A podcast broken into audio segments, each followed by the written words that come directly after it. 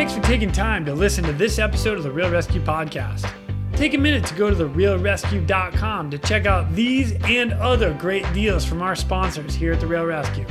This episode of the Real ResQ Podcast is brought to you by Breeze Eastern, the world's only dedicated helicopter hoist and winch provider. SR3 Rescue Concepts, because you don't know what you don't know.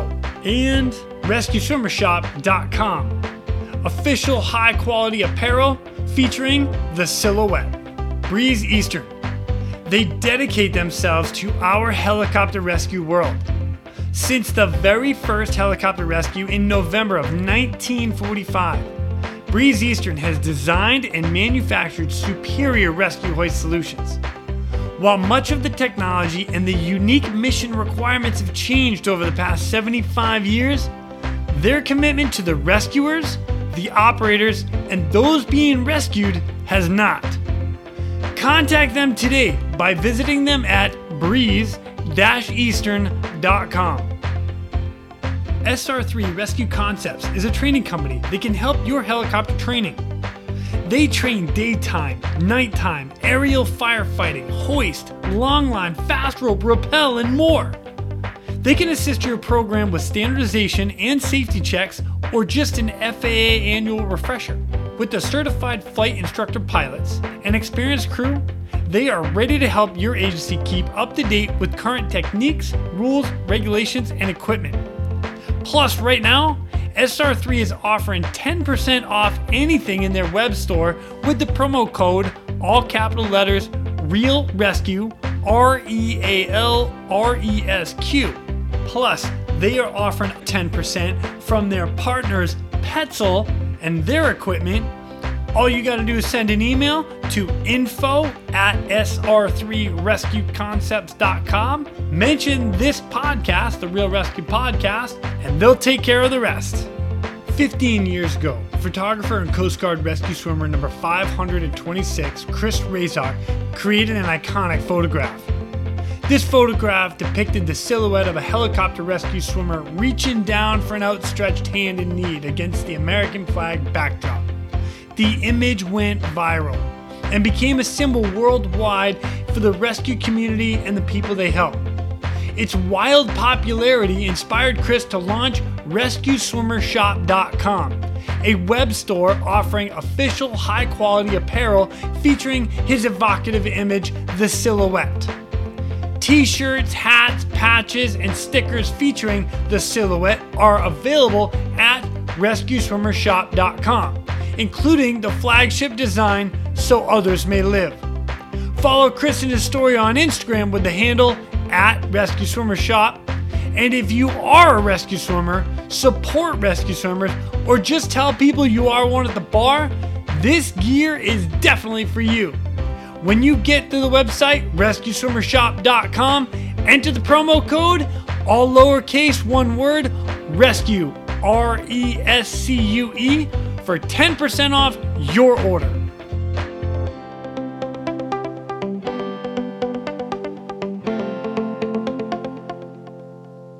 Those of us in the rescue world do and see a lot of crazy stuff. You never actually know how you're going to handle it until you're there. Well, in this episode of the ASTerisk, we sit down with United States Coast Guard rescue swimmers number 122 and 126, Mr. George Cavallo and Olaf Leavelle. And they sit down with us to talk about leadership and critical incident stress management. What to do, how to help your guys, how to be a good leader, what happens when you have a big case, and how to recover to get your guys back up to speed as quickly as possible. In addition to that, we talk about having open communication. And I will say for myself, for anybody that's out there that's having a hard time with things they've seen or things they've gone to, please send me an email. I'm happy to sit down with you and talk to you about it and help you get through it. My name is Jason Quinn. I am United States Coast Guard Rescue Swimmer number 500. These are my rescues and rescues from those of us that put our lives on the line every day so others may live. This is the Real ResQ Podcast.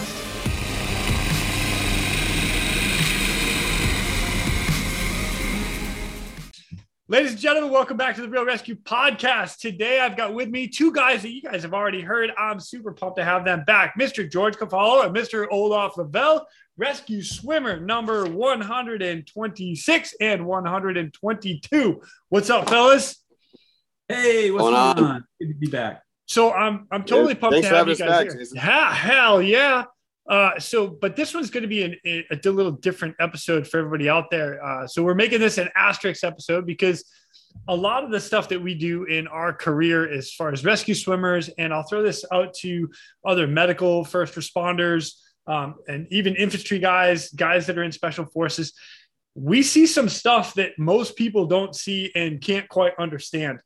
Um, but I want to talk about two things with these guys, and, and we're going to enlighten a whole bunch of this because these two guys were my first leaders in my rescue swimmer shop. So I came in as a boot third uh, junior rescue swimmer, rookie year, and I had these guys as my leaders to mentor. And so we're going to talk a little bit of leadership today, and then we're going to get into a little bit of PTSD, the uh, or the CISM training, the critical incident stress management stuff, because a lot of the cases that we see nowadays, it's and we're going to talk about this a little bit later. It's uh, you know there's more help with that than there was back in the day when the program first started. So, anyway, what's up, fellas?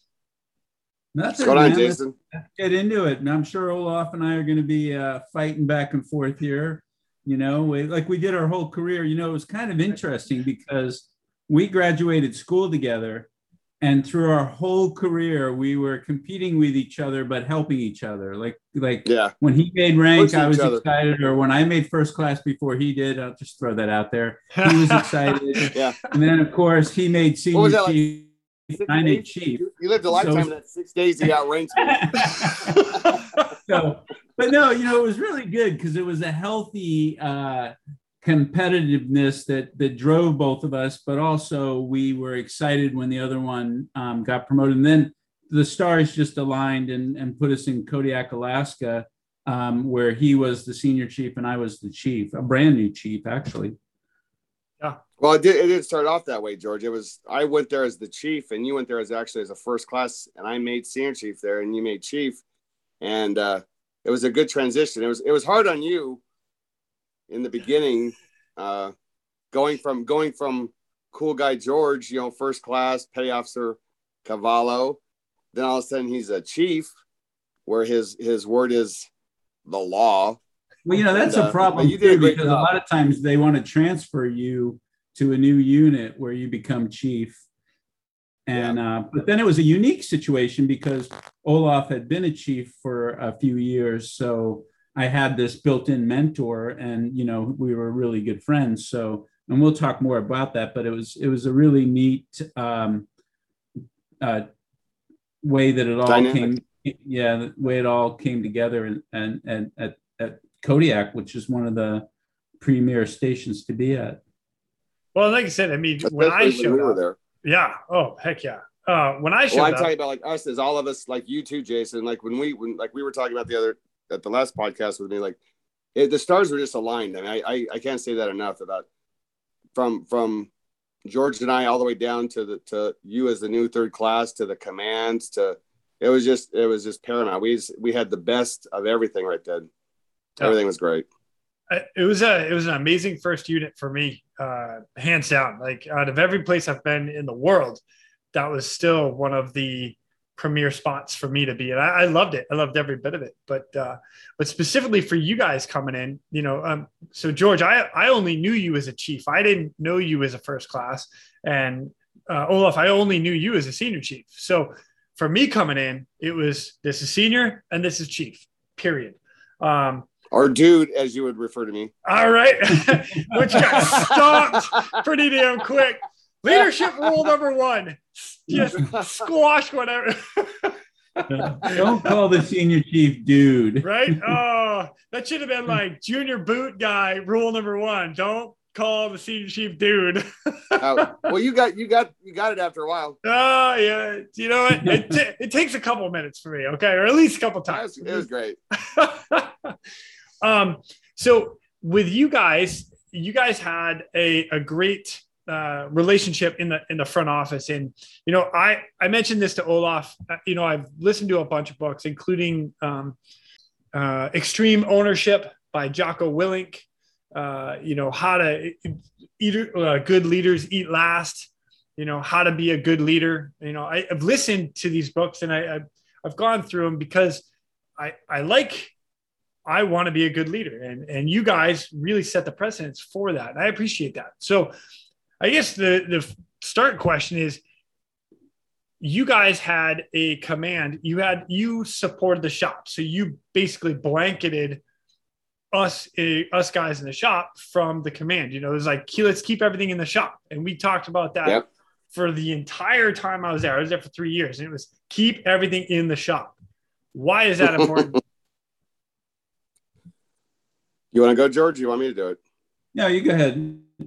Um, well, our, our idea wasn't. Um, it was it was based on keep things like uh, low key. Keep it keep it. If you can, if we George and I can handle a situation, it was best to keep it in the shop and not have it go up the chain and have it escalate.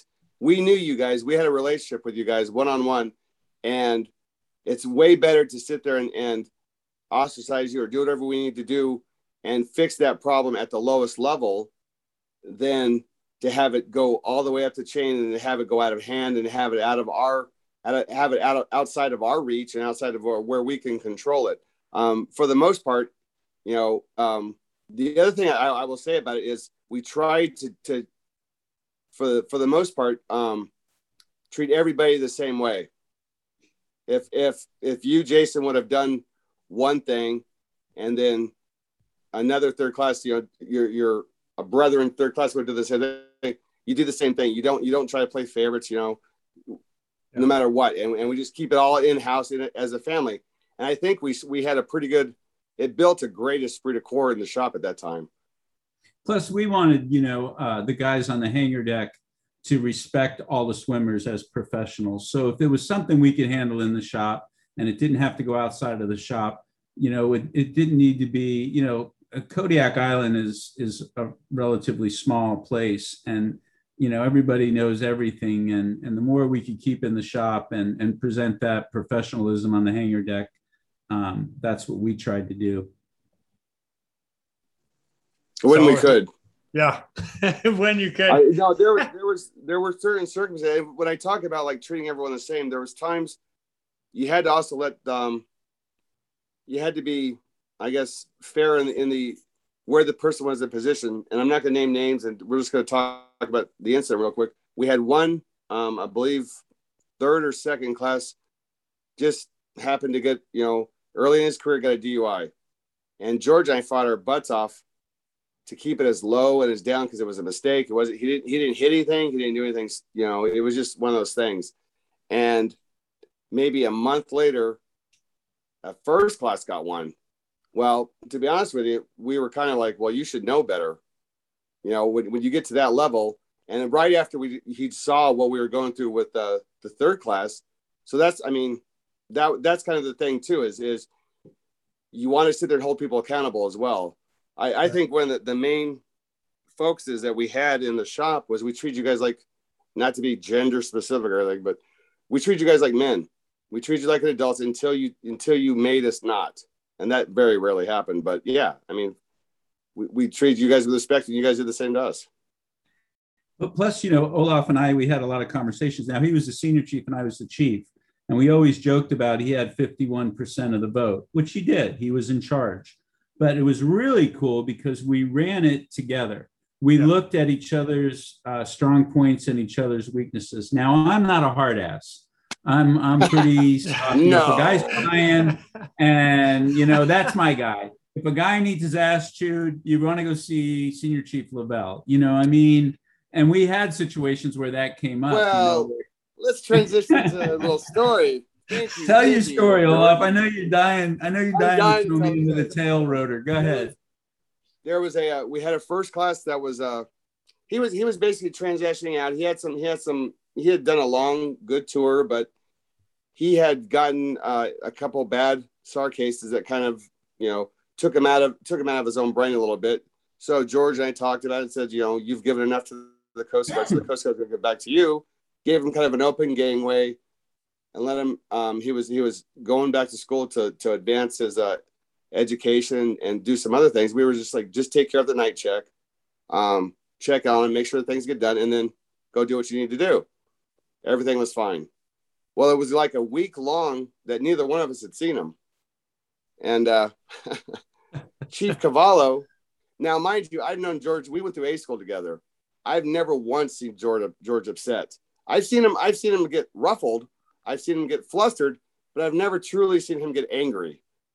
And uh, he goes, "Man, I'm gonna I'm gonna chew that guy's ass."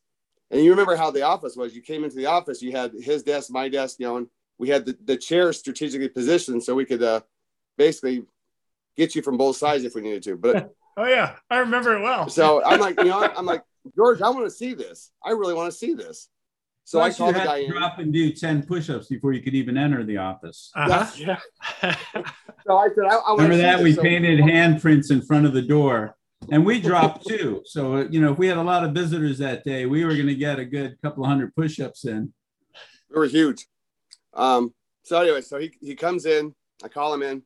He's like, "What's up, senior chief?" I go, "Hey," I said, "Chief Cavallo has some things to say to you." So I, I said, "Shut the door." So he shuts the door. God love George. He goes, he says the guy's name. He's like, you know, senior chief and I really uh, went out of our way to sit there and make it good for you. And to, you know, we just need you to really like, you know, step up your game and come in. We're not asking you to do a lot. Just come in tonight, check and check on these things like we asked before. You really need to do that for us. You know, could you do that for us? And the guy was like, yeah, chief. And then, then the guy looks at me.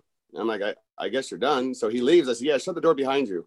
As soon as he shuts the door behind him, George pops in. He goes, Man, I really don't want to get in that guy's ass like that, but you know, he had coming. My job was like down here, just drop. Dude, that's, that's, that's, that's all the yelling I could get, you know. like I said, I've never, I've never seen you angry. Well, you know, if if, if I would have been a chief after I had kids, I, I think I could have really risen to the occasion. uh, that's so, but good. you know, on the on the other side of that, we had a guy who needed his ass chewed, and uh, I uh, I called the guy in. But before I called him in, um, Senior Chief Leavelle here says, "Hold on, hold on." So he starts pacing, getting his game face on. Then he kicks the trash can into the wall. Does this whole little, ah! all right, bring him in. well, continue it, George. So then I'm chewing this guy's butt I'm just getting to his ass good. And George George told me afterwards, he goes, it was beautiful. He goes, like you were you were I was repositioning the trash can. He goes, your face came up, it was just red, just this fury, right? So I'm yelling at this guy and I'm just getting into his ass, and he starts kind of like crying. And Not that crying. he was getting choked up. I, would, I wouldn't say yeah, he was getting choked well, up. Was, his eyes were watering and I was like, stop. I don't know what to do. I go, George, you got him. And I walked out. I'm like, I can't deal with it. I didn't. Oh. I didn't. I didn't lose a beat. I'm like, all right, listen, man, you need to calm down. That's you really awesome. got in his ass, did you? Yeah. yeah. so this you know what, that's yeah. Go ahead. Go ahead. No, I was gonna say that was like George had said before. That was, I think, that was George and I's ultimate mega strength. Was we were we were self aware enough to know ourselves as well as each other. I know George. I knew George's strength as a leader. I know you know how how he leads and he knew how i led. And so we used each other like he said you know i i was the hard ass. I came off it wasn't it wasn't hard for me. That's just the way i've always been. And george was more of the the i used to call him my face guy because i would even bring him around to uh when i had to go talk to officers and things like that because I, I would get going on a rant and, and start going then yeah I, I went to all the meetings. Yeah I would go to all the meetings and leave, what leave meant to say was, and then be very tactful and political. But but we both knew that about each other, and uh, we used it. We didn't we didn't hide from it. We didn't we recognized it. We didn't um, we weren't ashamed of it. And and the only one time that and and George, I don't even know if you remember this, but the only one time that that and it was really early, really early on when when George became a chief. I went away for a little bit, and I came back and the whole shop was like almost like in a coup de grace, in, in a coup d'etat type of thing. And, and everyone's like, "Oh, we're so glad you're back, senior." You know, Chief Cavallo's gone crazy with power and blah blah blah. And I'm like, "What the hell?" And so George and I went. I go, George, let's go for a run. So we went that back way in Kodiak. You know, we're just running. I go, George, what the hell's going on? And it was over something stupid like name tags or something. And basically, he did what I would have done, but the way I would have done it. He didn't handle it like George. He handled it like Olaf. And the guys kind of like picked up on it. And like you go from a guy who's like usually laid back and like gets things going in, in, in his motivational way. And he was coming off like me. And, uh, and I went back to the shop and I had to talk. I said, well, you know, what they were like, you know, if you were here, this is, I'm like, well, if I was here and I told you to do that, what would you have done? Well, we would have done it. Well, then what's the difference? You know, we yeah. still, we, George and I always still bet, had each other's back no matter what. We never, I never sold George down the river and he never did to me either. So, which is a, like a, a huge thing because there, there, are a lot of guys that you see out in the rate and, and, or like in leadership roles that throw the other guy under the bus. And you're like, yeah, yeah. we never did that. No, never did I see that with you guys. You know, another thing we did too is we always led from the front. You know, we wore we wore dark blue shirts. We uh, we would pack parachutes. We would do the rafts. You know, we because we were going to be tested on this stuff too, and we wanted to be able to instruct uh, the new thirds. You know, so we we were a little different than uh, definitely the Chiefs on the hangar deck, and even some of the other um, most most well, ASM chiefs have to stand duty though. Not to not to slap our ourselves on the back, George, but I mean, like when when uh, the the old CO devised a plan to put rescue helicopter rescue swimmers on the back of the ALPAT ships. You know, not only we deployed in Cordova and Cold Bay and all these other places, he's like, let's put them in the back of the uh, on the ships too during the, the crab season. Well, yeah. George and I were like, well, if we're going to tell these guys to do it, we have to sit there and say, we've done it too. So we were the first ones to do that. Yeah. But we Which also had a we also had a commander, you know, a captain who um, also led from the front. He came about yep. once a month to the uh, pool with us. And I don't know if you were there when he came when you were there, Jason, but yep. He'd always line up next Got to Nelson? Up and I and tell us at least he could try and beat us. But uh, man, he would do our he would do, it was our yeah, he would do our two hour extreme workouts and the, you know he, he was definitely uh, um, a little well, out of his uh, league. Yeah. Well you know what? captain also- nelson captain nelson was amazing uh, from multiple aspects for that side because i mean heck one of the i remember flying a SAR case with him and losing communication somewhere i think we're in cordova or that area and you know he gets on the radio he's like you know what tell freaking district to get me better antennas so I can communicate with them. and I was like, holy, you know, and he was great. Well, and, and just like I, I was going to bring that up, Jason, that he was also one of those CEOs. Like he was, he was routinely on the duty schedule. I mean, you you could pull duty and go, oh, who's your who's your duty pilot? You know, it's the CEO. Yeah, he wasn't. He wasn't one of those guys that he got to that point to rest on his laurels, and uh, it would have been real easy for him to go from being a helicopter pilot, transition to a C-130, and then just do those, you know, you know whatever he needed for his, his flight time and, and, you know log flights. But yeah. he wasn't. He was he led from the front. No, and, he, um, and he enjoyed flying. Like i and i i believe that i remember you guys enjoyed flying. You enjoyed standing duty uh, you know coming in getting the cases and and doing the job i mean it's a job we signed yeah. up for and you guys still enjoyed that so we did we did and and and i don't know if you remember too like george and i like i said i'm trying not to like beef beef us up and get our get our hells our heads all swelled. But like we routinely would we would work out. One of us would always take Christmas, and one of us would always take New Year's, and let everyone else off because you know you guys you guys did stand more duty than we did. I think we were like one in six, George, but everyone else was a little bit more. But uh, but we still took like our Cordova trips. Yep. Like that, like that was hard to take. yeah, yeah. one so, of my my Guy yeah, George. I was going to say one of my, proudest moments was uh, uh, one of our guys were getting promoted. I believe it was Bunch. Was it Jason Bunch who was getting promoted? Remember, we got stuck out on a uh, a trainer because he wanted us to to be there and uh, uh, pin on his um, yep. His new uh, rank. Yep. And we Second got delayed. We got delayed on a training flight that we were both on, and we got off the helicopter. We were in um, you know, it's it's Alaska, right? So we yep. get out, we're in dry suits, we're dripping wet, and we could see over in the hangar that they're doing the ceremony and we just marched right over in dry suits. That's right. Got right that's next right. to a bunch stood at attention and the, the captain's just kind of looking at us. He's like hell yeah. The, the, i mean I, we we got some kudos from the shop on that one yeah. but you know um, but those, it, it but those was, things weren't hard to do. I mean it, they, doing things for for the guys in the shop like that um it wasn't hard to do. They they all deserved the the out well whatever we could give them they deserved it. I mean they worked hard. They worked their asses off for us. They did great things. Um so i mean it, doing things like that i mean that that's a proud moment for us and i'm glad we got to do it but it wasn't hard you know it wasn't that wasn't a, a heavy lift for us because it was more of an honor for us that that he would want us there like that. Yeah. Well and again for you guys just as a third class learning and watching you guys just everything you did for the shop and uh, one of the things that I still remember constantly, again, this is coming from Bob Watson. Bob Watson saying, "Hey, you watch those guys, watch them."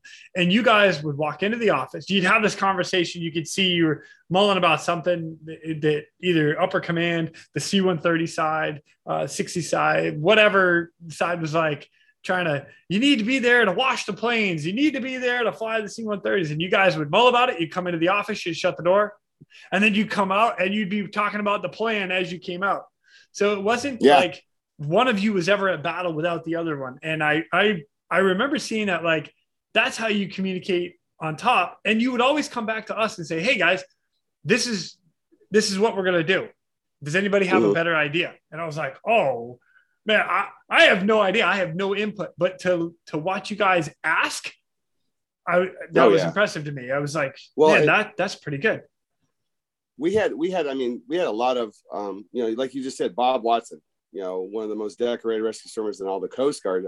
You know, and of course he has good ideas about doing things, and, and Will Milam and Jason Bunch yeah. and all these other guys. There was we had a lot of talent in the shop at the time, and and um, it, it was it, I, I take it back to like um when we have sewing projects. Yep. George and I would never like say we want, you know, this is what we wanted, and we give you these, you know, uh anal retentive dimensions and diagrams. We go just make it. And you guys would come up with these fantastic covers. Remember when we made the covers for the CDUs? We told you guys to make those, and you guys made these awesome covers for the CDUs in the yep. 60s. It was just, I mean, and that's why we also always used to sit there and say, like if you guys needed to do home sewing projects or anything like that we wanted you to to do that because that was just practice that was you were learning how to do it and and figuring things out and that's just all all part of the job right um, but you know we also had great first class we had bob watson dave toppy um oh to uh, poppy yeah oh my gosh you know you know we we could go off and fight the big battles uh, in in ops or with the command. Sometimes we go off. And, Sometimes other things yeah. happen. Come on, Dave. but you know what? But I joke around, but like even like George was saying, even the worst things that they did, we still trusted them. I mean, we could George and I could go off. In fact, remember when we went on the motorcycle run? I mean, who was in charge of the shop then? I think it was I think it was Poppy. Yeah, and and Watson. I think they ran it together. No, Watson was with us. Remember? Oh, that's right. Oh, we just left yeah. Poppy behind. Dave Toppy behind. like, wow. Run the station, and, you know. He's like, you know, yeah. yeah. Right before we transferred, we went on a ten day uh, um, Harley ride around uh, Alaska, and we left. We left. Yeah, yeah we left. Uh, one. We took one first class, and we left one in charge. So, which is yeah, is a, you know, but well, and, and, the, and, it goes back to it goes back to the same thing. Uh, like like we were saying, we never I don't believe that we ever um, needed to treat to treat you guys like like children. Right. You you gave us and you and you were self self policing like you were mm-hmm. talking about. You're the new third class and how Bob Watson and John Hall and all those guys would take you. Jason Bunch, well, mine would take you under their wing and like correct you on the spot about things. We didn't have to do that. Right. We took care of like they they let us take care of like you're talking about the bigger issues they let us do that because we didn't have to worry about the, the shop. We knew the shop was a, a well-oiled, well-tuned machine that, you know, and that's why there was a lot of times like if, if uh, things need to be done, we just sit there and just said, all right, you know, take care of it. We didn't have, we didn't, because we could trust you guys. Yeah. And I think that's part of, you know, you want to talk about leadership. I think that's one of the, the preambles is you have to, you can't go into a, you can't go into a situation or, or any kind of um, arena or whatever you want to call it without that certain amount of trust. You know, like I said, every, when we went in there, we went in there with the already preconception that we were going to treat you like men, like grown-ups until you gave us a reason not to. Right. And you know what I'm saying? So yeah. You, if you if we would have if we would have went in there and started micromanaging Jason or Will or they would have shut down on us. They would have they would have um you know we would not they would not have been as productive, I don't believe, as letting them um run a little bit free. J- George had the best line about you guys ever. He was like, "They're all a bunch of wild dogs that we have them on leashes, and you gotta let them, you gotta let them loose for a little bit, and every once in a while you gotta jag it, you know, jerk it back." But you know, and that's true. You guys were like yeah. raring to go, young guys just raring to go and have a good time. So why would we, you want to curtail that? Yeah, and you guys didn't micromanage, and I remember the the trip you guys took out, uh, going gone. It was like, ah, chief and senior are gone, woo! But nothing actually changed the shop. It was like, all right, just come do your job, and then go home. You know, make sure the duty's covered, make sure all the flights are covered. Yep. Make sure the work is done, and then you do your thing. And you know, I think there was a couple days we probably bailed out of the shop early. It's like, you know what? Hey, we're done for the day. Get out of there, guys. You know, we're going to take advantage. The leadership is gone. Cool. But for the most part, I would. Yeah. Every yeah. but everything was done. It's not like we were we weren't taking advantage of, or of you guys being no. of yeah. the shop. Well, Things were done. I mean. So well, and, and if you remember, I mean, George and I would routinely, we were not we were not ones to sit there and, and I, I to this day I cannot stand like just busy work like yeah. oh you know go make go wrap trail lines for the next you know four hours because it's not three o'clock yet. Because we always said to each other we're gonna get our time out of those those guys' asses. You know we're gonna be calling Jason up in the middle of the night going hey we got a SAR case. You got to come in and you would come in. So it was only it was only right in our mind to sit there. If we could let you guys especially in Kodiak when it was sunny and beautiful and you guys wanted to you know do your thing and and all the work was done why not let you go I don't know if you remember this, Olaf. There was a couple of days where we had uh, bad weather for weeks on end, and then the sun would come out, and you and I would stand there in that little bay where they come in with their coffee at seven o'clock in the morning, and as they got out of their cars, we'd go, "Go home, go home, yep, yep, go home." And, and you and I did all the work, and shit, we worked our asses off that day. yeah, what, what were we like, holy shit! There's thirty guys in needed stuff. I was like, call somebody back. but, know, what thinking. But in the same thing, you know, we'd call a guy up at three in the morning and tell him to get his bag, and he's gone for a week. You know, yeah. so I mean, you had yeah. you had to have that kind of um, um, situations where you you you gave a different give end. and take, yeah, yeah. yeah. I, as a matter of fact, I, I remember the first time you called me, George. Uh, I was at home, and it, it, I think it was actually three in the morning, and I remember the phone ringing, and I'd be like, "Hello," and you're like, "Quitting." I was like, chief you're like get your shit get to the get to the base you got about 30 minutes you're on the next flight out to such and such i was like roger that and it, it wasn't any question of it was just go and you know and but that's what we understood as the shop guys yeah. um well, going into it. There so. was actually an etiquette of, or, a, or a, I was wondering if you're going to bring this up. you up. talk about that, Olaf, because if you call the wrong guy, to go out, and he had and another guy had been there was like an order of of who you called. You know, yeah, you, because you, you guys give you guys, some like, guy like, three. You guys just ra- raging animals, like wanting to get out there. So like, if we called like if we called you twice in a row to go out on a SAR case, and we didn't go through the other guys, like, hey, what's up? Was he your favorite? You know. I, and I think I think part of that the other, the other part about you know we're talking about leadership. The other part is knowing your people yeah. Um, we there was uh, I remember uh, Jason. I, I, he's a great guy, and I'll, I'll sit there and say it. He got mad because of because of the circumstance that we had no no. Um, we had to put him in this in this situation, and I'll never forget. He was in our he was in our office, George and I's uh, office there, and he kicks the trash can. I'm like, all right, go home. Didn't I didn't do I didn't get mad. I didn't get anything because I knew that was an initial reaction. I knew Jason, he was he was doing it. His initial reaction was this. And then when he came back, he's like, he was like, come back with his head down. He's like, hey, I'm really sorry, senior. You know, I kicked trash can. You know, I, will do what you know, what, what you guys are asking me to do, and blah blah blah. and that's it. And we, but I knew that about him, George. Yeah. I knew we knew our people well enough to know that. All right, you're going to have that flare up, you know, every once in a while, but he, but he was a great guy and he was a great performer and everything else. And I understood that, you know, that's the way it was. And and you you have to you have to like I said, you have to know your people to a certain extent. I'm not talking about getting into their personal lives and getting into the nooks and crannies, just knowing their personalities and just watching them. I think uh, we said, you remember those little routine uh, shot meetings we'd have just to to BS and and do things. You know, yep. a lot of that was just getting to know getting to know everyone. Super smart. You know, actually, I'll, I'll segue into our our PTSD stuff because you guys knew all of us so well, and I say I say that because my very first case that I came back with, the first thing you guys did was sit down with me and and say, "All right, tell us about the case. You know, are, are you good? You know, and as we get talking about it, I'm just kind of telling you the story. But for you guys, it was a debrief.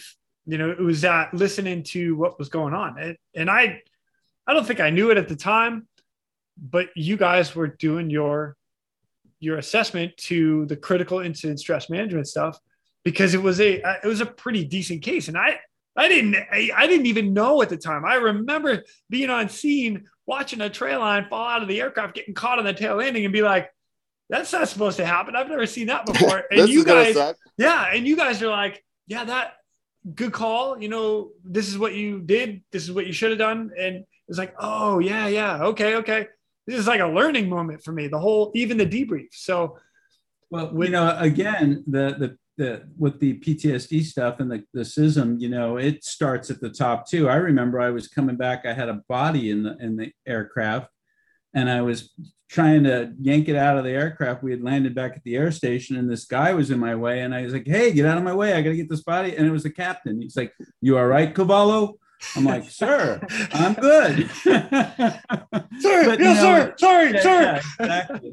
but you know, and Olaf will tell you this: it was it, Olaf hadn't been exposed to it. I think like I had been the the training part of it, the the CISM. Yeah, I, um, I, you know, I, am gonna jump in real quick, George. Is the only reason why you guys that we even had that at at the swimmer shop was because of George. Because I was still in that old swimmer mindset of you know suck it up, drive it, and he pushed it hard on me, and and I'm glad he did. I mean, I saw I saw initially the benefits and, and everything else. So go ahead, George. Sorry. Well, I'll tell you how it, it really came about was, you know, I was at Humboldt when the 4-9 crashed um, actually, I I was getting ready to go back out again on that plane, and Jamie came in and and asked to go out on the case. Um, and, and, that was uh, the, the, Shelter Cove crash, correct? No, this is the second crash. This is uh, Jamie Caines, and um, they were uh, flying offshore for a sailboat. This is oh, this, that's right. Uh, four nine six five four nine. Yeah. And uh, you know, I actually gave my seat up to Jamie because he was excited, wanted to go on this case um, I thought the boat was in tow by a, by a, a ship, so I thought the case was over. But um, you know, when we lost the crew and we were all pretty devastated, I went through critical incident stress debriefing um, with uh, Kristen Cox, and and you know, it helped me. It helped me a lot. You know, and the, the whole premise of it is getting everybody together, telling your story, listening to other people tell their story and filling in some of the gaps and, and also normalizing it, right? You know, after World War II or World War One, actually, um, most of those folks that were over there in World War One got on a you know a ship and spent six weeks transiting across the ocean to come back. Well, what do you think they did? They did CISM training. They they shared. They didn't they know it. Yeah, they, right. they didn't know it. No, and you know, I mean, there was there was they wouldn't even, weren't able to even identify what it was back then. But but um, so by doing that, I learned a lot about myself, and I immediately turned around and and became a peer. Um, went through a lot of the training, and um, that's where I was able to uh, when I when I brought it into Kodiak, you know, and and told senior chief about the training I had been through. And a matter of fact, he was my lifeline after the loss of the four nine you know, he sent me uh, uh, rescue swimmers. He got on the phone. What do you need? What kind of gear you need? You know, we lost a whole helicopter. We lost gear. Um, a lot of swimmers were ready to throw uh, throw it in. They wanted to quit, didn't want to fly anymore. Yeah. Um, but we got them all back up, you know, and, and the, the training is good and it helps. And I actually was a warrant officer when Katrina hit and um, working for a real knucklehead uh, M guy. Uh, a what? commander. M guy that's knucklehead? I know. I won't, I won't mention his name because uh, he was such a knucklehead. They're all the same. It doesn't matter, George. But, all those M uh, guys are the same. They wanted to, they wanted to pull me in to do all the uh, critical stress debriefings for all the rescue swimmers on the Gulf Coast, and he wouldn't allow it. Um, and they had to actually call uh, Terry Blaze actually called the admiral, and uh, it was pretty funny because he walked in and he he wouldn't look at me and he said, "I don't know who you know, but you no longer work for me. and I got up, got my bag of sure, and I did. Terry Blaze was. I coordinated and did all the CISMs for all those rescue swimmers who were, you know, and, and you know this, rescue swimmers don't want to talk to anyone but another rescue swimmer. And by having, we don't even want to do that. yeah. What's that? I, said, I don't even want to do that. that. yeah.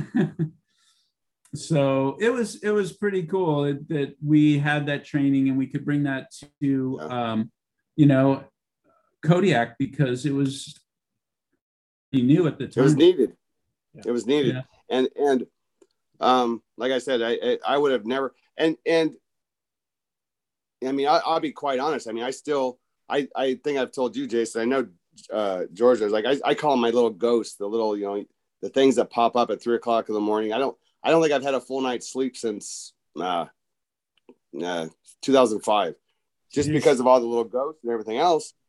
You know, we were talking on the podcast about that kid that uh, on at Rockaway Beach. I still see him every once in a while.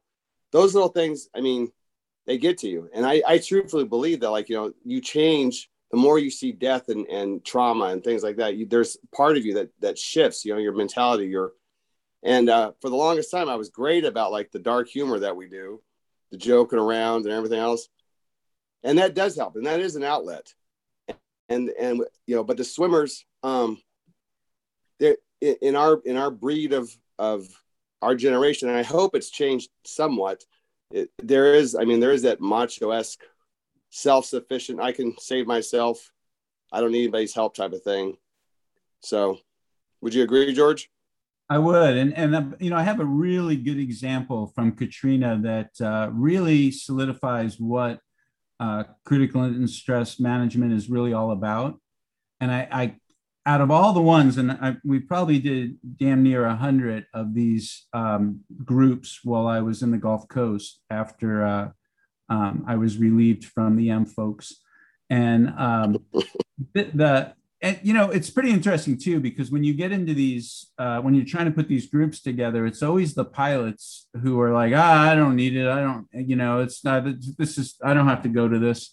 And i always tell them i'm like look this is for the crew. I know you don't need it sir but why don't you just go for the crew? And they're the ones that are wind up you know getting getting a lot out of it because um, yeah. they get in there and then they realize it's so helpful. Um, but the the whole dynamics of getting that group together with it's usually two peers a mental health worker and then all the people involved and everybody goes around and talks about where you know where they were when they heard about the incident what was their part in the incident and so what what it does is it tries to build um, a, a, a whole round picture of what happened so that you have it in your head and as you get later in life hopefully you have all the facts and it's less likely to get PTSD. So that's really the premise of it. And the one time I, yeah. yeah, and the one time I saw it work, there was a crew in there that was talking about, you know, they were coming in and it was an elderly couple on a point of land and it was blowing and it was the hurricane had just passed through, but it was still, um, it was at night and he was devastated. He had left these two people. He said, We were running low on fuel and we were ordered off because there was another helicopter that may be in the area and they thought we were going to hit it. And he goes, And I know those people are dead. Another person across the room stood up and said, uh, Nope. I went in 20 minutes later and I pulled that. I know exactly where you're talking about. I saved those two elderly Holy couple. Crap. Now, this wow. guy had closure, right? Wow, would that's never pretty awesome. Have had that closure if we didn't have that group, and I didn't see this happen I mean, you sometimes you can't tell it's happening, right? Because you weren't there and everybody's filling in the pieces of the puzzle. But this was a prime example. He filled in the piece of the puzzle for this guy. And for the rest of his life, he knows that those two people made it out and, you know, he did everything he could. So it was really a, a cool um, experiment and seeing it happen right in front of your eyes. So that was that is cool. Pretty... But but the some of the problem is um, you don't have that. You don't have that that um, that other person to say no, those people are saved, or you know, to give you that that final answer. I think it's awesome that that happened, but a lot of times you don't have that, and you have to. You, there, I still think CISM and and those things are great ways to deal with it initially. You have to. I mean, because your mind will, will, process it and and if you beat yourself up which we all do the woulda coulda shouldas and everything else I, you know right it's going to happen um but you know like it, but it's amazing to me like how and, I, and george and i have talked about and jason you and i talked about like how you know we, we all have big cases and it's not the big cases that uh that really right. fuck with you yeah no it's, it's the little it's, ones it's the little ones George, back to George's little. I got a lot of philosophy from George. One time he asked me, he goes, "You ever, you know what a whale is?" I go, "Yeah." He goes, "You ever been bit by a whale?" I go, "No." He goes, "You know what a mosquito is?" I go, "Yeah." He goes, "Ever, ever been bit by a mosquito?" I go, "Yeah, all the time." He goes, "See, it's always the little shit that gets to you." So that always sticks out to me. I'm like, "Yep, little cavallo cavalloisms." That, yeah, so true, so true. And, and but, uh, you know, and those go ahead. no, I was just going to say, and those are the ones that that you know they they they compound and they compound you know I, i've got i've got uh, uh, traumatic scar from when i first came in as a seaman uh, on a 41 footer there was a, a Cessna that crashed. You know where John Denver crashed in, in uh, Pacific Grove, uh, Monterey? Anyways, we picked up two people. We wound up having to beat a blue shark off a guy, his entrails, everything. Pretty, pretty traumatic. And of course, we had to go right back out and look for the because there's two other people missing. No debriefing, anything else. Yeah. And now I still have memories of that. But the one thing I was going to say is the the even little things um, can can kind of square your mind away a little bit. Um, when Al Al Al Yates's podcast about the plane crash that him and I um, responded to, yeah, and him him saying at the time that he that you know, during your podcast he was like, in his mind at the time, he was like, I want to be anywhere else but here stuck out to me so much because I remember I thought the same way, but I would never admit that. I would never, because we weren't supposed to admit that. We were rescue swimmers. We are supposed to go in there and first online, you know, and all that stuff. But I felt it, it, almost like put a weight off my shoulders, like, you know, oh, I wasn't the only one that didn't want to fucking be there, you know, towing this guy with half a head around you. I'm like, oh, you know, yeah. And it really that that helped me. So I think this podcast, whether you know it or not, I think that's it. That's part of the steps too. I think people need to to accept it. And I and I don't know. It, it's it's a fine edged sword with rescue swimmers and any kind of uh, elite service. You know, like George was talking about pilots and and uh, there's grunts, there's paratroopers, there's SF, there's SEALs, and all this other stuff. But um, you want them. You, I don't want. I don't want a timid rescue swimmer to come out and save me. Right. I want the cockiest, yeah. big dick rescue swimmer that there is to just come out there and just you know what I'm saying? Yes. That's what you want. Yeah. That's the way we were. Yeah. But by that same rationale, when you have that personality, you don't want to succumb to. I feel I feel these things because these bad cases, or or you know, I'm thinking these or this. So it's it's a it's a really it's a it's a hard double-edged sword, and, and I don't know what the answer is. I really don't. I uh, I'm dealing with it. I'm sure I know you know. There's a lot of swimmers out there are dealing with it, and and you remember you know Craig Dunbar dealt with it, George. And you know what happened? Yeah, we, we lost Craig Dunbar years ago because of it. But you know, he was I, a classmate think... of ours, Jason. He, he was a he was a classmate in rescue swimmer school of ours. He went to Air Station Brooklyn, and then he got out, and then wound up uh, killing himself. And Ugh. you know, and that's and that's a sad it's a sad tragic story. And I, George and I, every time we talk, he's always telling me about like one more swimmer that's you know off the list, and I'm just like, God. And yeah. that's you and I were talking on our podcast about you know, that's that's I don't know, maybe that's something that needs to be addressed. I don't know. Yeah, but I think you know what happens now is as we get older too. They they say that your you you know life slows down around you, so some of these things bubble back to the top. But they do. You know, by by having your by being communicating with your buddies on it, you know, Olaf and I will get together and tell stories and talk about it, and I think somewhat normalizes it. You know, just the other night yeah. we were talking about, you know, I, I have the same recurring dream over and over again. It's a weird one. And I'm looking in the window of an H3 of all helicopters, and everything's in black and white, and I'm doing CPR on a woman. Um, but it's like, you know, being able to talk to him about that and he, you know and and he understands exactly where i'm coming from. Right. So it's like you know we're doing our own CISM. Here we yeah. are years later where we're sharing and normalizing and talking about it. And i think a lot of rescue swimmers do that. Um, i hope so i know, I know so. uh, you know like even butch on one of your earlier podcasts was talking about butch flight you know it's a, it is a brotherhood and yeah and uh, you know he's he's created. I know him and a couple other guys have the uh, silver fins, where they try to go in and and um, provide for these guys too. So you know, times are a lot different than they were 20 25 years ago when you know we were using uh, vietnam era equipment working out of helicopters where the pilots didn't even want us holding a yeah. prc 90 the size of a brick radio to try and talk to helicopter. Hey, hey, on one minute, I mean, I don't know how many times I just threw it. I go, they can't hear me. I, I can't hear them. I mean, how many you times know? did you bang it? Hey, Jason, when you were when you went through school, did they ever? Uh, did you have to put anybody in a in a jungle penetrator? No, thank oh, God. you remember that? You remember that? Yeah. George? Talk about so Vietnam equipment. I've used them. The I, have used them today. Like I, I know what they are, but yeah. I, I am like I'm actually not a fan of the jungle penetrator. That me personally, no, like, like stupid. No, and, and, why would you be? You know what? Like yeah. I've used them in desert, and I'm like, why would we? There's so much other cooler, better equipment that you would use in the desert. Why would I use a jungle penetrator yeah. here? anyway, I know, I know, but, but I, but that I just that just right when he said that old Vietnam equipment, that made me laugh because I remember us in school having to train with that. I'm like, this, I'm never going to use this. And, you know, it was just and the you old PRC 90s.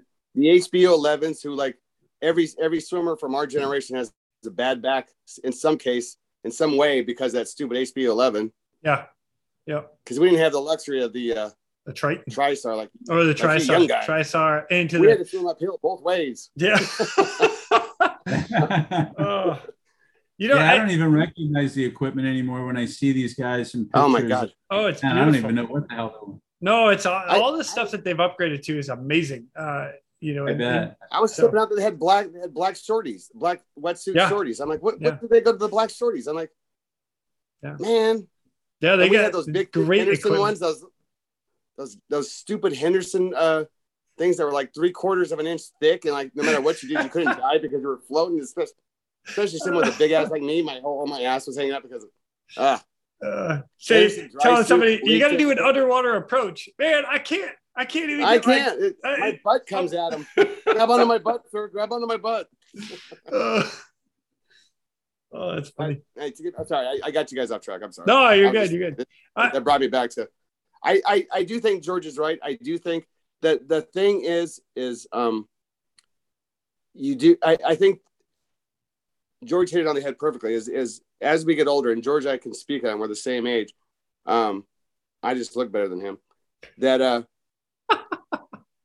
it does do. catch up with you. I mean, I, yeah. I think I think that that like when we were doing it at the time, I mean, George, seriously, at the time, besides the major traumatic things like in Humboldt and other things, all those other cases, did they really have as much of an effect as they do now because you were working out a lot harder? You know what I'm saying? Like when you start when your body starts slowing down, your mind starts does nothing but start wandering. Right. So yeah, I mean, and I think I think you always have those cases, you know, that stick with you. You know, um, kids oh, yeah. for me I mean, and most yep. of us you know um, you know i was listening to mike odell tell the his stories you know and yeah. i was actually his roommate when that was going down and and he came home and told me the stories that night and uh, i mean i drop a tear from a glass eye man those, those are yeah anytime there are kids involved you know and i i did cpr and and had quite a few kids and uh, those will those will always stick with you that's those are really hard but do, do you remember and here's and here's the other dynamic i don't want us to get into this this uh, uh paradigm that like everybody is affected by kids because um, we had a case in Kodiak, and Jason, I don't know if I don't remember if you were there. I think you were, but what had happened was this Russian family had got on a little. Uh, uh, do you remember this, George? The little seiner boat, and they went out and got into bad weather, and of course there was a mother, father, and an infant. Well, they they recovered the body of the uh, the bodies of the mother and father, but they, but it was a couple days later before they actually found the infant and the, the it wasn't it wasn't really a SAR case; it was a recovery case, and we had to walk out in the shop and say, "All right, who can do this?" Do you remember that, George? Yeah, yeah, and I think you're exactly right. There are some people who, and, and probably not. I don't think Jason was a father at the time, too. He was, and see, and that's the thing. Probably very time, helpful. Yeah, and and and but I but I think if I remember right, there was another case that affected him that it it it, it the image or the person like uh was was reflecting on somebody of a relative or something. I remember he had, there was an effect on a, a, case later, whereas you you know I would have been affected by picking up this baby, and he was like, uh, at the time it was no big deal for him. I don't want to say right. it was no big deal. It obviously was. It didn't affect him like it would have you or me or anybody else. You know. Yeah. With right. kids. No, no well, and that was again knowing your people. You know, you knew. Yeah. And also worrying which ones were able to do certain things. Well, and and we we actually threw it out there you remember? Because we said, who can do this? You know, we didn't just yeah. select and direct, hey, you have to go do this. I mean, we would have we would have had to at one point, but you know, they they knew themselves well enough to go, yeah, this, you know. So and like you said, he didn't have kids at the time. He was a young go-getter, and so no kids. And did it, but, but the point I'm trying to make is like we get into this this um, we paint the same picture on everybody, and not everybody's painted the same. I mean, I it does something will affect you. Something will affect you. Whether it's you know, you pick you pick up a. Uh, I'll, I'll, give you one scenario that in uh, in Monterey we, we had a lot of floaters and a lot of you know things like that, and and this may get a little bit crass. So, what viewer listening discretion is advised. Um, there was there was this there was this girl who got swapped off the uh, the surf, and we all know like after you've been in the water for some time, you know, you start bloating and you start getting kind of nasty and things. Well, when we pulled up on her, she, her her ass end was up and it, it was almost in the same position, like the old typical the Playboy. Um, yeah. you know how they do the Playboy ever like where they're bent down. Yep. And I could never look at that for the longest. Oh, I honestly never, but I couldn't look at it for the longest time afterwards. I got over after a while, you know what I'm saying? but, uh, but but that affected me just because of that because I would I would always sure. associate that position with that with that little that SAR case, you know, and then those kind of things. So like I'm saying, we can't we can't paint one picture because everybody is different. And everyone does get affected by things. I'm not saying that you know everything affects you because there are things that they don't.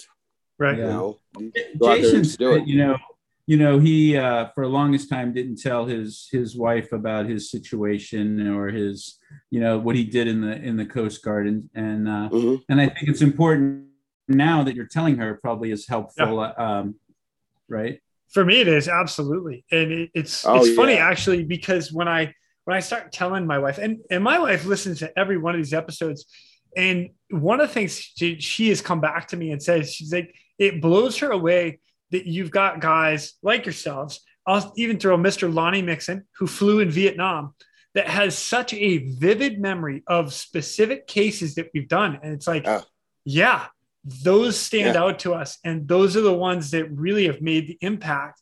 And some of them that we can talk about, Mike Odell being one of them, you know, he didn't talk about it forever. It, for him to come on and share it with the world, that's a big deal. And there's not enough of the hey, thank you. And I appreciate that because I needed that. You talking about Ali Yates, Olaf saying, this is how I felt. And you're like, holy shit, I, I felt the same way, you know?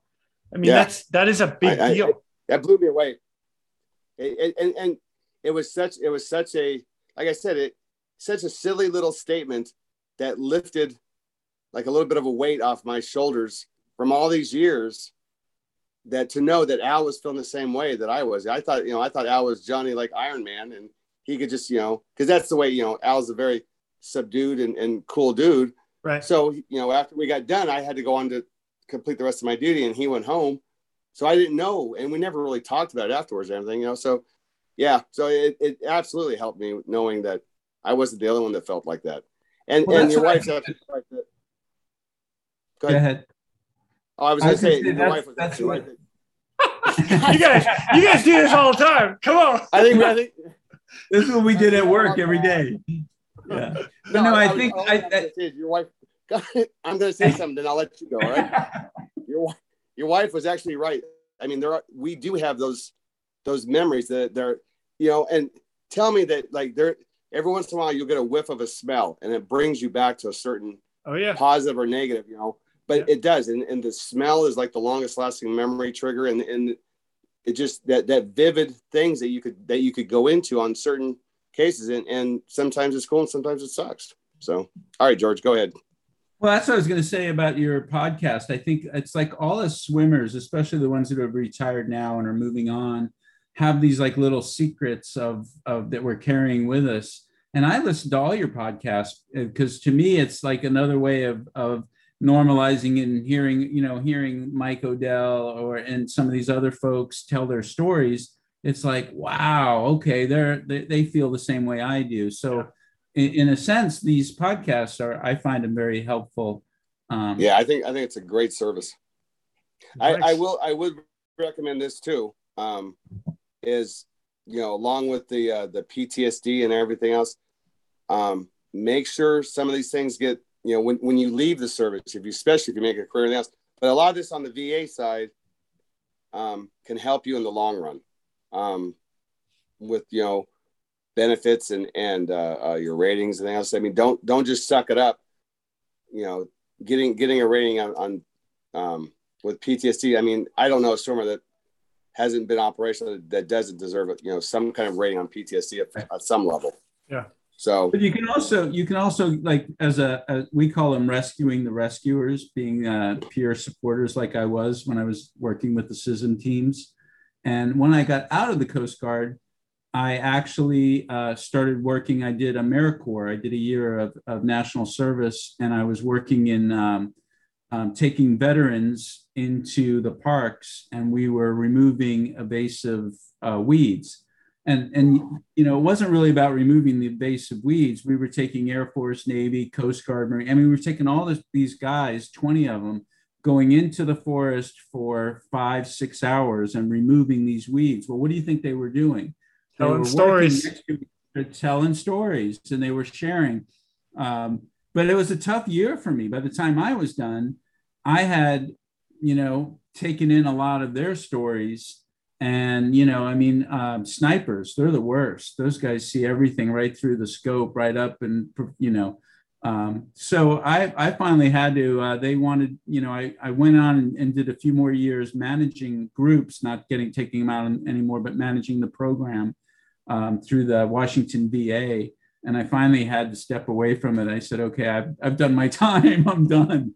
But it, it, it compiles on you hearing all these stories. But it was amazing to watch because you could watch a Navy guy or, or, or an Air Force guy and a Coast, I mean, they could cross share um, their stories and normalize them between each other too. So it's not so much just rescue swimmers with rescue swimmers. Yeah. And that's why the program is so successful. You get in there, like I said, pilots usually don't want to go in, especially Army pilots.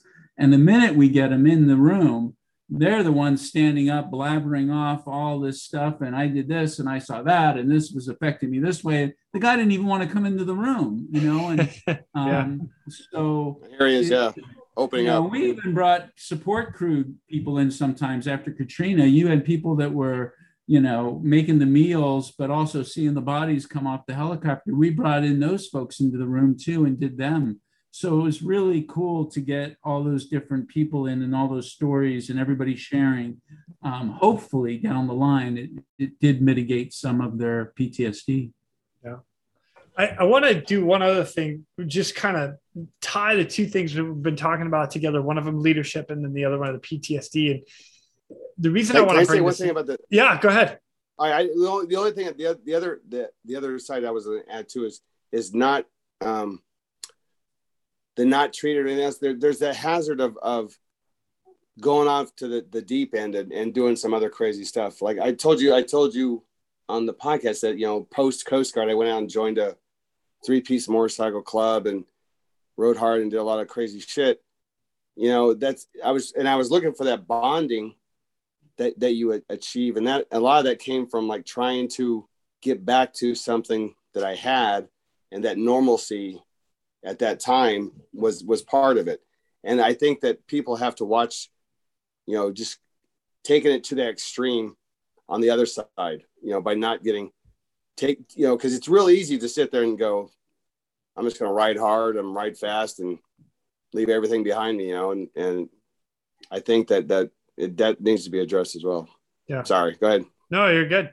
I I I totally agree with you, and and that's why I'm like I said, I wanted to kind of tie the two in together with the leadership and uh, and the PTSD stuff, and and I say that because you know, I came back from my first case and you guys sat down with me. I came back from the Galaxy case and you guys sat down with me. And the Galaxy case affected me more than my first case and for multiple reasons. But one of them was I remember being on that adrenaline high. And we talked about it with Steve's case where he went out and did, had a super killer case, saved the lady. And then on his way back, grabbed a dead guy out of a, uh, out of an airplane out of the water and it, it messed him mm-hmm. up. And and yeah. I remember coming back from the Galaxy case a week later, standing in my shower and crying. And, and it was like, what what is wrong with me right now? And I remember yeah. coming in and, and just you guys were a support for me that whole time. Fast forward, like let's say maybe three, four years, I'm on a case, I get called out, two people that got rolled in the surf. This is out of Humboldt and uh, I'm pulling a dead girl out of the water and I'm, I'm bear hugging her to the beach. And I remember laying her down on the beach and I, I vividly remember her face even today. And this was years ago. I didn't have a phone call. Yeah. There was nothing after that. You know, the other guy that was on the other crew ended up picking up a, a little girl and did CPR on her. Both the, those two victims passed. We, him and I talked about it, but that was it there was no other debrief. There was there was no, and, and I don't want to totally hammer the command on that. It's not my intention, but there was nobody there to talk to us. I mean, I remember going home, drinking a couple brews, and sitting back and just like, what just happened? And well, it, you know, so I, there is I a would, difference. I would, I would, I would equate that to um, like when George and I came to the swimmer program, and and George, I, you know, he mentions it, I mentioned it, and we joke around about there was a time when uh, pilots did not support the rescue swimmer program. They they would they would flip a coin if they're going to take a pump or they're going to take a swimmer. You know, yeah. so it, it's a, it was a very slow transition to get to the point to where, you know, now they're always taking swimmers and they're always you know doing this thing. And I think I think it's it's a mindset with and I believe that was schism. I mean, if if you have this mindset of um, suck it up, drive on, that's your job, or people don't understand too that you know like we like we were just talking about before it's not necessarily the the biggest or the goriest cases that really right. screw with your mind it could be bear hugging a female out of the surf or or other things that you know nobody knows and without talking or debriefing nobody's going to know I, I, think i think everyone and I, and I think i think it correct me if i'm wrong george but really they should have some kind of debriefing ever after every kind of case like that, just to sit there and see where the person's at, correct? I, I yeah, right. Usually right in the beginning when somebody comes back, it's called a check-in. You kind of see, yeah. you know, hey, drink some water, how are you feeling? within the first 24 hours though you want to have actually uh, get everybody together and debrief the whole thing if possible mission um, if the mission allows for it but you know it's like uh, when when they lost uh, hilo in hawaii um, yeah. I was out of the Coast Guard, um, and the rescue swimmers had uh, um, shut the door. They weren't letting any of the uh, the touchy feely people in. And I got a phone call and um, re- requested to go to Hawaii. Of course, I had to become a, a an auxiliarist for uh, 48 hours, which was a dark part of my life. I was actually uh, I ran down to the local auxiliarist, and they did it was a, little, Commodore. Uh, Commodore. Yeah, they did a little. and uh, uh, they gave me a, a, a t-shirt, a shirt with uh, silver uh, emblems on them. I don't know what it was, but the, that way the Coast Guard was able to bring, and they flew me to Hawaii. but you know what I did is I called Scott Harris and I said, Scott, I'm coming. They want me to do a debriefing there. And I said, the only ways it's going to work is if you validate me. And and he said, dude, I got you. I got you, Cavallo. And he he did. then I walked in, man, the door got unlocked. I came in, I talked with the swimmers. Um, I explained to him what CISM was all about. And I told him, I gave him the same party line. I go, it may not be for you guys, help the other guys on the hangar deck. And of course, most of the shop went through the CISM. Um, and uh, so the, the, the, you know, the peer-to-peer works and we use it every day in the in as uh, swimmers and former swimmers. We're still doing i mean this is peer to peer so right. i, I absolutely yeah. Yeah it's a it's a great program and and i was fortunate that they kept using me um, and i had history right? I was through uh, two helicopter crashes in humboldt and um, so you know uh, it worked for me and and i could take that out and try and help other people with that. Yeah. And everybody else and, and that's I, listening, I, well, like throughout the world right now, like I, you know, we, the three of us could sit here and say, we, I, I don't know what they're doing in Norway or Australia or New Zealand, but this stuff works. And, you know, as a leader, uh, take your people, know, like understand your guys and, and what they need, ask. Like it's, there's no harm. Now, if you're if you're afraid that maybe you're too high in leadership, then ask the, the middle guy. Say, go, go check on, go check on him. Go check on her. No, I, well, but see, I think too, there is no too high in the leadership because all that shows is caring for your people. And, and, yeah, you know, I mean, it, if, if the CEO of, a, of an air station comes down and he actually sat down with the rescue service and, Hey, I really am concerned and was genuinely concerned. I think that shows tr- tremendous kudos on his part and, you know, and, and compassion and empathy for his people. So, I don't think I don't think the rank thing has as much to play into it, but just a consistency about, like you said, you know, knowing your people and knowing when to do it. I think when you know, I, I don't think it's just a problem with with uh, the Coast Guard or anything else. I mean, look at look at the guys coming back from uh, the desert. They get like a 30 day get back into the civilization world. You know, they they to debrief. They they're they're let's be honest, they're like living like gods over there. You know, they got life and death in their hands every day. Yeah. And then they come back here and then they're they're expected to maintain some kind of normalcy and you know just give all that give all that other shit up. There was a guy in in my former club who uh when when I first met him and like and George and I were talking about this before, like the swimmer and uh the only ones I really got along with were like the combat, the guys who saw shit were the ones that you like you get along with because like you know you know I don't know what he went through and he doesn't know what I go through, but you know you guys went through some shit. Yeah. You know what I'm saying? Yep. So, um, but this guy had he had been in the army 12 years and 10 of it was overseas in different because he would he would go to one unit, get deployed, do his thing, get transferred, go to another unit, get deployed, and it was he did that for 10 years. And he was and he was like the the door the door shotgun guy, and he he saw some shit. But um he was telling me that all, all they do is when they come back to to um CONUS is is you know you got 30 days you know they do this little you know Ochimus Damish you're no longer over there give us your guns and your weapons and lead a normal life and that's that's a, that's a different mindset that's a different um right. that's not taking that I mean because it they should be you know debriefing these guys and, and they should be debriefing the swimmers they should be um paying attention to that well i talked to when i was working with the veterans uh in you know doing the the weed removal in the parks. Um, what they, kind of weed, George? Uh, invasive, invasive, very invasive. Oh, scary right, stuff. Right. It's legal Scary up here, so it's good. now it's legal here too, but uh, oh, okay. You know, um, they said that a lot of times they they'd, they'd be on a mission and lose six, seven guys and come back, and it was you didn't have time. It was clean your gun, you know, get a meal, and we're turning around in six hours and going back out. So right. there, you know, that happens where there's not an opportunity to uh, to have that debriefing. Um, and I think you know, fire departments, uh, police, Coast yep. Guard, and, and, a lot of these other organizations are getting really good about doing um, debriefings and bringing these groups of people together and having them share and talk about it So, um, you know, operationally, I, I, think for a lot of those soldiers, it just can't happen. Well, I, I mean, you could say the same thing about rescue swimmers too, and crews like that. Because if we had if we had a, a major SAR case, and you come back and you have to go back out and go look for the rest of a boat crew or look for the rest, you're not going to get debriefed then. You're going to go back out, yeah. you know, get get your shit together and go back out. But when you get back, you should be debriefed. You know what I'm saying? Well, look at, look, look at I, I, think there's always time to do it. Yeah, Jason was in Humboldt, what, four or five years after I was there, well, yeah. losing two helicopters.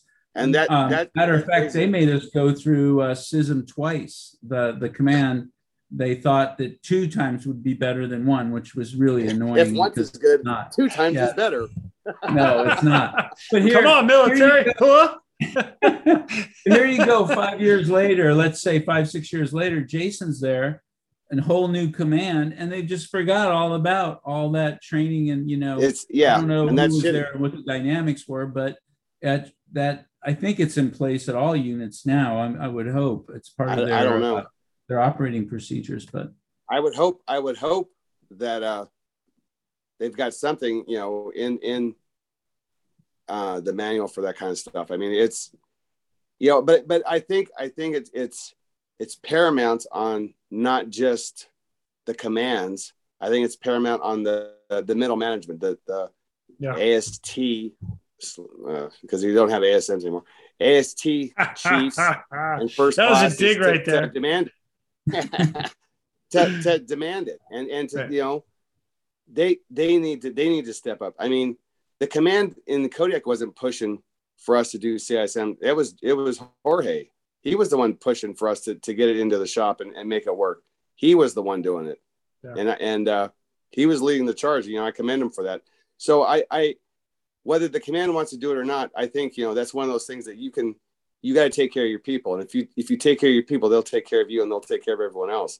And uh, it, it you know it'd be great if the command supported it and everything else, but by the same rationale, it doesn't have to be because especially like like George was just saying, there's there's other avenues in in at, around air stations and and small boats and everything else. You can get CISM training it or, or, or somebody like at a, at a fire department or something like that. I'm sure. Is that right, George? Yeah, yeah. Okay. You can. I think the Coast Guard has come a long way, though. I think I think it's it's pretty. Well, in, yeah, it's come a long way. But you're just talking about how you had two plane crashes, and they did CISM twice, and then Jason gets there four or five years there, and they didn't. They go right back to your and I early days of not yeah, doing well, shit. It's true. It's true. I mean, so I, really, I, have they come? Come have they come a long way? Yeah, that's true you know? but again that's that's that changing of the guard and and new you know guys coming in going out. We had it in kodiak because of all the stuff that you had gone through you, both of you. And then when i got to humboldt you know maybe oh i i, I, I had nothing to do with it. I was just following george's example. Nice. All right.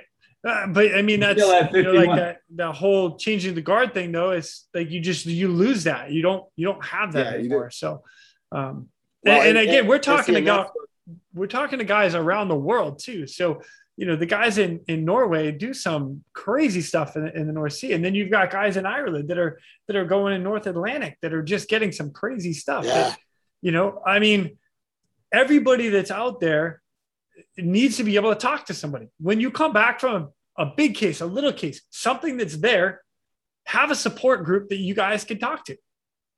I know. And that's and, what we're getting. And to. Yeah, well, and I think the other thing, and the the the paramount is people that did what we do and do what you do is is uh we need to talk to us because I wouldn't talk to I wouldn't talk to some Giacomo that's right sitting with a sit there in a tie going, well, tell me, uh, tell me, uh, how does this affect your dreams and your mother and everything else? Yeah, eat it. Oh, I won't say that. Yeah, yeah, but, Um, but you know, it, it there's like what what George was saying about you know that trusting of of swimmers talking to swimmers, you know, and, and talking to the combats, you know, uh, uh, snipers and, and that whole, that whole, um, like we were talking about in the podcast, there's something not right with rescue swimmers. There's just something isn't. Right. And I, I think that's across the board on any elite service that, that we have to, we have to, we're, we're okay to talk to those kind of people. You know, psychos, no psychos. I, I firmly believe that. So we need we need to talk to other psychos. You know what I'm saying? Yep. And we're not going to talk to the normal people because they, they'll never understand what we do or why we do what we do or did. Right, and that's why they got smart and they made quite a few rescue swimmers peers, right? So we were mm-hmm. always in the room. I know during uh, Katrina, um, I I would organize a lot of the uh, the the CISMs, and if they had air crews with a swimmer, I would go in and be the peer. I had a lot of different peers, but I always made sure that if, if there was uh, swimmers in the room, that I was in there because uh, otherwise that wasn't going to work. Yeah. So. Now, it would be interesting. It would be interesting to find out after Katrina and, and Andrew and all those other ones, if if that program stayed in effect. You know, because obviously it, it, it, it, did it Humboldt for for Jason when he needed it, and I would be interested to find out if if down in New Orleans and and uh, Clearwater and all those other air stations that uh and even the boat stations that did they did they continue on with that? You know, that would be that'd be telling. Because it's, so a, it's a sad I, I hope it's out there. That, I, I, hope it's out there for I everybody. Do I do too. Um, I, you know, I, I, used not want. Yep, go ahead. I, I just don't. I don't want people to turn out like George and I. We're messed up. we're broken. We're broken old men. No way. Not a chance. Mentally deficient. we're mentally deficient. I mean, we got we got ghosts. But yeah. I mean, but seriously, the, there's no reason in the world for it. There's yeah. no reason. That, I mean, people can be helped if if the, there's avenues to get help and that's i think that's what george is saying is like you know the CISM program is is the first line of defense against turning out like george and i yep yeah right george i agree I just, want, I just want you to admit that you're messed up. That's all. That's for me to get. You know, I, I, I still think you get 51% of the vote. Oh, uh, I'm still 51% psycho. I get that. Uh, hey, George. Oh. Hey, I got I got a real quick thing for you. Uh, do you remember in the Chiefs Academy when you took we took that personality test and and it was I don't know Alpha, Beta, Monkey, Tango, Oatmeal, Page whatever seven, it was. I think I think we were Jay. She said how many? How we uh, yeah we all took the but test. But you remember there was only the swimmers that got that that one thing. Yeah, and, and she said, yeah. "Oh, you must be a rescue swimmer because the person, you know, the Briggs Myers test. That's what yeah. it was. We took the Briggs Myers test, and it seemed I, I like I don't know why they just don't do that in the beginning when you get recruited. It's like, oh, we're going to take this test. Yeah. Oh, this is where you need to go. Well, you, at my tattoo shop, you know what I got? I got what, what are those things called? The uh, the Rocher. Is that what they are? The the, the ink blots. You know, know what I'm talking about? Nope. You, you, you know what, when they do the psychological test and they hold up like the ink blots and like you have like what do you see in this thing? Oh yeah yeah, like, yeah, yeah, yeah. I see I a butterfly. I, I, see a yeah. yeah yeah. Yeah. I have those all over the, the my uh, my ceiling in my tattoo shop so i'm just waiting for somebody to go hey why do you got a, a picture of a uh, a woman eating the head of a baby? I'm like oh you're done. You're out of here. My oh my gosh you know, guys, Sorry, I, we, have been on for a long time. I, I, I really appreciate you coming on and kind of sharing a, a little bit Dude, of. I appreciate how, you doing this. Yeah, absolutely. Like, you guys were were great mentors for me as far as leaders, leadership, uh, and, and, then even with the critical incident stress stuff, you know how things were in Kodiak, um, and just you know I can't emphasize it enough for everybody that's listening around the world. Have somebody to talk to, like talk to your peers. Absolutely. If you have a case, it, you know, everybody wants to have that man card. Everybody wants to be, I'm the tough guy. I, I don't need it. Don't worry about it. Just have a conversation. You know, I, am not yeah. telling you to go get liquored, but ha- sit down and have a brew. Now, li- liquor helps too. I'm not going to sit there and say not to, but uh, right. now I know CISM says don't get liquored. No, but if if the three of us come back from a case, or one of us comes back from a case, and, and the three of us are sitting down with a brew, you know, uh, drink up. Enjoy. Well, sometimes that's the easiest way. They, they yeah. you know, you, you can relax. You're like, let's have a beer. As long as you're not getting like trashed and like going, you know, every start, night, start going off on the deep end. But yeah, yeah. but I agree. I mean, that, that's sometimes that's the easiest way, and that's the, the way to smooth into that that peer counseling is when you're like, hey man, let's, let's go have a beer and let, you know, they say, hey, so how was the case? You know, you start talking. That's all you need to do. I mean, that's it. And like you said, it, it, there's no weakness, and and I'm learning that more and more. Is like there's no weakness in in talking about this shit Right. you know, for the longest time, you know, I thought, you know, it was, you know, it was, it was, you know, you're supposed to suck it up, drive on, and be the hard charger. But there's no weakness in this. You know, no, I'm still I can still beat George up. No, probably not. But I mean, you know what? No. It was pool fight club. First pool, yeah, pool fight club. club. Don't talk about pool fight club. Pool fight club. I love it. Well, thanks for having us on, man. I tell you, I I appreciate. Like I said, I listen to all your podcasts, and uh, Thank you. I find them very helpful to uh, everybody sharing their stories. So it's great. I love having you guys yeah. on. Thank you. So. All right. Thank, Thank you. you. Anyway, and with that, ladies and gentlemen, we are out of here. Go.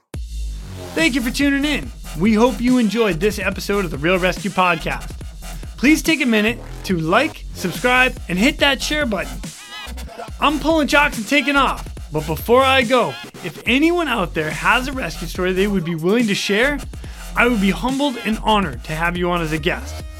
Or if you have any questions about rescue or anything else we talk about here, send an email to jason at therealresq.com. That's jason at T H E R E A L R E S Q.com.